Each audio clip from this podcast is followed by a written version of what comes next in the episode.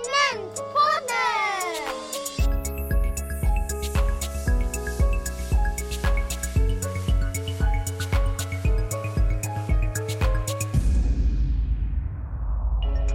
Välkomna till Experimentpodden, din källa till kunskap för att få små barn att brinna för naturvetenskap och teknik, både i och utanför skolan.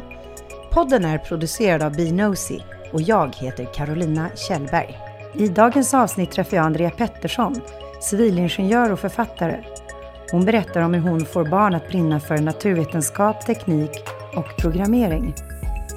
Ni får höra om hur hon tillsammans med kollegan Malin Yngvesson inspirerar barn genom experiment och sagorna om Inga Ingenjör och Leo. Andrea, välkommen till Experimentpodden! Tack så mycket. Så roligt att du är här. Vi har ju båda haft glädjen att få skriva lite barnböcker. Eh, men det är inte allt du gör, så jag skulle gärna vilja, kan inte du berätta lite kort om dig själv? Absolut. Eh, jättekul att vara här som sagt. Eh, Andrea heter jag. Jag är något som kallas för ingenjör och jag jobbar med datorer men även med elnät och med klimatförbättrande åtgärder.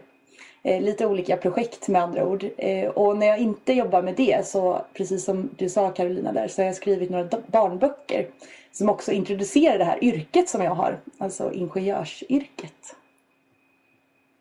För barn i målgruppen eh, Fem till nio år ja. Mm. Så kul! Och de här böckerna handlar om Inga och Leo. Och det vore så kul att höra lite mera om varför du började skriva de här. Mm. Så eh, det är ju några år sedan nu som den första boken kom ut. Och det var faktiskt i samband med att jag fortfarande var på högskolan, eh, Ingenjörshögskolan då i Lund, Lunds tekniska högskola som den heter. Eh, och i samband med det så extra jobbade jag på ett science center som det kallas. Eh, dit olika barn och deras föräldrar kommer för att göra experiment och testa på olika eh, typer av liksom, teknik och naturvetenskap. Och jag hade en sommarskola som var jätterolig med ett stort gäng barn som kom över sommaren för att testa. Eh, och det var många av de sakerna som vi lärde ut och pratade om där i, under sommarskolan som jag ville förmedla till fler barn. Eller jag kände att det här är så roliga och intressanta saker och de här barnen uppskattar det väldigt mycket. Hur kan vi nå ut till fler? Finns det något sätt att, eh, något medie eller någonting som som skulle kunna ja, räcka ut längre helt enkelt. Eh, och så hade vi faktiskt Petson och Findus på besök eh, på Vattenhallen då som det heter, där jag jobbade. Som gjorde uppträdande och de sjöng och det var någon dans och sådär. Och så fick jag den här varma känslan från liksom ett barndomsminne av att höra Petson och Findus-sagorna. Eh, och lite sådär, men kanske vi kunde koppla ihop det här liksom med teknikämnet med den här sagokänslan, den här varma, liksom, busiga sagokänslan som jag får just nu med Petson och Findus. Eh, och där föddes liksom lite det här fröet till det som senare blev Inga och Leo-böckerna. Så mysigt ändå. Det är ju någonting visst med sagoberättandet och kraften den har att leverera information. Mm. Men vilka är Inga och Leo då? Så eh, Inga eh, som, och, och Leo som vi får lära känna då i, i båda böckerna. Eh, de är, vänner sen, tidigare. Eh, den första boken börjar på Lunds tekniska högskola. Den utspelar sig där, där Ingas pappa jobbar. Eh, men han är väldigt upptagen när han jobbar. Så att Inga beger sig ut på egna äventyr och upptäcker. Och blir då en ingenjör och hittar på olika kluriga lösningar på nya och gamla problem. Men också då ser möjligheter i, i det som hon möter. Och tar med sig då sin vän Leo på färden. Eh, så de, är två vanliga barn som leker eh, men mm, stöter på och introduceras för de här tekniska och naturvetenskapliga begreppen och koncepten som vi ville förmedla. Det är ju jättecharmiga illustrationer där till sagorna också. Precis, av Malin Yngvesson som jag har gjort böckerna tillsammans med. Då. Och ni har ju rest runt lite i landet och exponerat barn för Inga och eh, Leo. Hur, eh, hur kan en, ett sådant skolbesök se ut? Mm. Eh, så det var ju en del lite av det, för jag berättade lite det, det här fröet som liksom började gro där i samband med mitt extrajobb. Och det var inte bara att vi ville egentligen skapa böcker utan vi ville nå ut till fler barn. Så lite i processen med att börja skapa böckerna så kom vi också på koncept och eh, idéer om hur vi kunde experimentera med barn ute på skolor och framförallt bibliotek som har varit vår primära faktiskt mötesplats med barn och, och föräldrar. Eh, där vi dels har gjort olika kemiexperiment eh, men även då eh, inom, alltså introducerat uppfinningar och teknik eh, och sist men inte minst programmering som är huvudtemat i den andra boken som heter Inga och Leo Mm. programmerar. Och då introducerar ni med att läsa sagan så barnen lär känna karaktärerna först innan ni sätter igång, eller hur gör ni? Eh, Faktiskt inte, utan de här workshopsen har väl lite mer än eh, ett eget koncept eller vad man ska säga. Så att böckerna har mer varit ett, en förlängning av dem. En möjlighet att eh, ta med sig upplevelsen hem. Eh, vi, vi har liksom presenterat oss inom in, Inga Ingenjör-projektet och mycket av materialet som vi använder eh, har vi då också Inga och Leo som karaktärer på så att det ska liksom hålla ihop och vara, vara kul och färgglatt. Men eh, det har varit mer av ett, liksom, en introduktion, lite berättande, eh, försöker fortfarande använda den här sagans kraft eh, och sen då liksom göra experiment och reflektera över vad som har hänt och prata om upplevelsen och barnen får visa föräldrarna sen vad de har gjort och sådär. Så att, eh, ja, men lite olika i olika kontexter skulle jag säga. Mm. Mm. Och hur märker du att det har påverkat barnen och de vuxna? Tycker du att eh, de uppskattar att ha den här bron, bygga den här bron mellan workshopen ni gör och hemmet genom att skapa en bok? Ja, jag upplever att det, fin- det blir ett mervärde av att, att både ha en sagoberättelse där hemma och sen en upplevelse som man gör tillsammans. Och vi har ju flera olika syften och saker som vi vill introducera. Eh, men bland annat det här med eh, yrket ingenjör som inte alla känner till då. Eh, för att man kanske inte känner en ingenjör. Så vi brukar ofta börja med att fråga om det är någon här som, som känner en ingenjör eller vet vad en ingenjör gör. Och så brukar vi säga då, nu ska vi testa en sak som man kan göra i det här yrket. Och sen efteråt så brukar vi fråga igen, så är det, hur många här är det som skulle kunna tänka sig att bli ingenjörer? Och då brukar alla räcka upp handen för de brukar tycka att det, det är väldigt roligt att göra experiment eller att testa programmering. Så det blir liksom en, en lekfull introduktion till ett yrke som man kan bli, precis som många andra då. Då får ni direkt feedback på att eh, den workshop ni har gjort eh, lyckats. Ja precis, det, det är väl ändå målet att de ska uppskatta det och bli inspirerade. Så det, det får man väl säga. Om, om, de, om de säger ja då så har vi, har vi lyckats. Får ni ibland lite roliga förklaringar till vad en ingenjör är när ni ställer frågan innan? Jag, jag upplever att det är nog snarare så att det är många som aldrig har hört talas om det. Alltså som inte vet riktigt vad det är.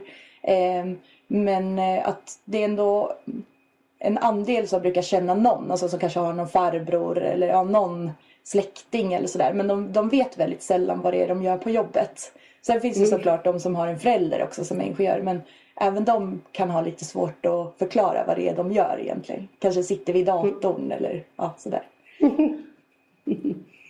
Men ni har ju planer också på att eh, vidareutveckla Inga och Leo. Eller hur? Ja, det stämmer och det är ju eh, eh, Inga Oleo eller Inga Ingenjör är, är ju lite ett paraply för flera olika saker. Alltså det här som vi pratat om, barnböcker och Sagans kraft. Där vi vill göra fler barnböcker på olika teman då förstås. Men också eh, fortsätta att sprida liksom glädjen i både experiment och uppfinnande och upptäckande via workshops och möten med barn och föräldrar och lärare också. Vi har ju hållit en del lärarevent också. Eh, det glömde jag kanske att nämna. Mm. Ja, det är ju spännande. Vad gör ni med lärarna då? Så då har det varit inom programmering då. Så att vi har tagit fram, det finns faktiskt på vår hemsida ett open source material om man vill lära ut programmering då redan i lågstadiet.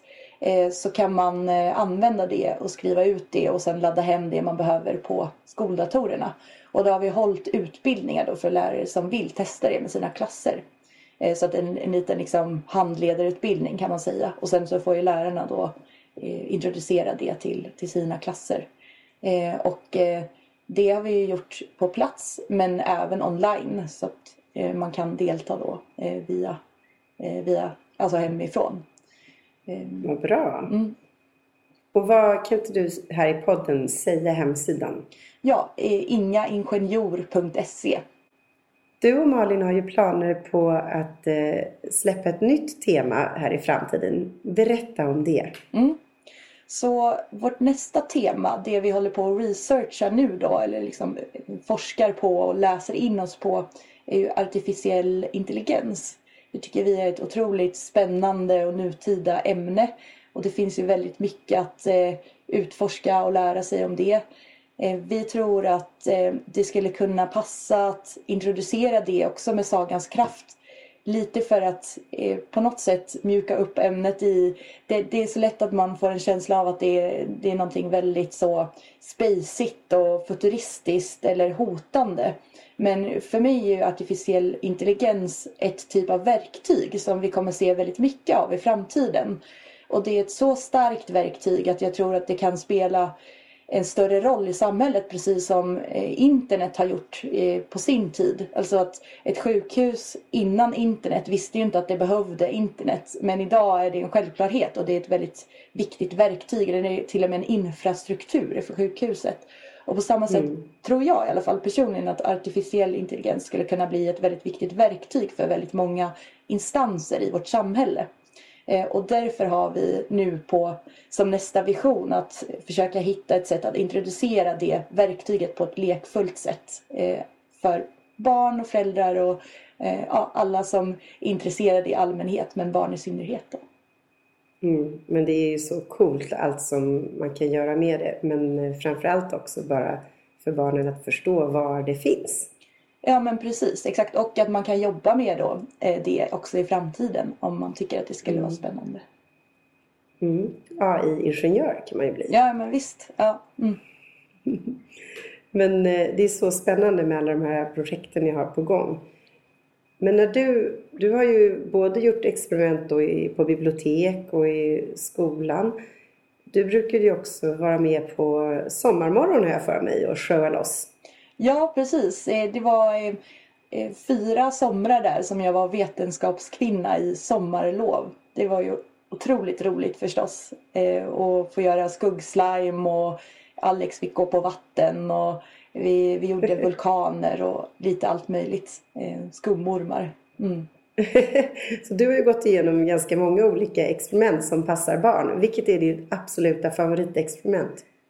För mig personligen så är det när jag har tillgång till flytande kväve. Att man kan eh, eh, hälla då ihop flytande kväve och varmt vatten så att det blir en sån liten mini liksom, explosion. Lite ljud och väldigt mycket rök. Eh, det tycker jag är väldigt roligt när man har möjlighet att göra det. Det är nog min favorit. Men eh, det är inte alltid man har tillgång till flytande kväve. Så därför ett, ett annat favoritexperiment som är mer tillgängligt som jag gärna gör om jag besöker eh, kanske en, en vän och vill göra ett experiment med deras barn till exempel hemma i köket. Då brukar jag blanda eh, vatten, karamellfärg och olja och kolla lite på densitet och sen lägga i en brustablett så att det blir lite så kulsprakande lavalampa-aktigt. Eh, brukar vara väldigt uppskattat. Mm. Det är så coolt. Mm. Min eh, kemilärare, han hade flytande kväve och använde en tulpan som han doppade ner i flytande kväve och sen liksom kraschade mot väggen. Ja, Det var ett coolt experiment. Precis, ja. Och det vet jag, eh, eh, vi testade ju lite allt möjligt där eh, på vattenhallen. Det var en kollega som kom på att man kunde ta en sån Denniskorv liksom och eh, köra den i flytande kväve så att den frös och sen smälla handen i bordet så att den här korven gick i tu. Men sen skrämde vi ju upp besökarna så mycket för de trodde ju att det var fingret som gick av. Så vi slutade med det. Men det var ganska roligt. Eh, så länge ingen blev för rädd då. Fingret som går av. Ja, det låter lite obehagligt faktiskt. Nej, det är svårt att välja rätt nivå på experimenten. Ja, precis. Och det är ju viktigt att målgruppsanpassa också utifrån åldersgrupp och eh, sådär.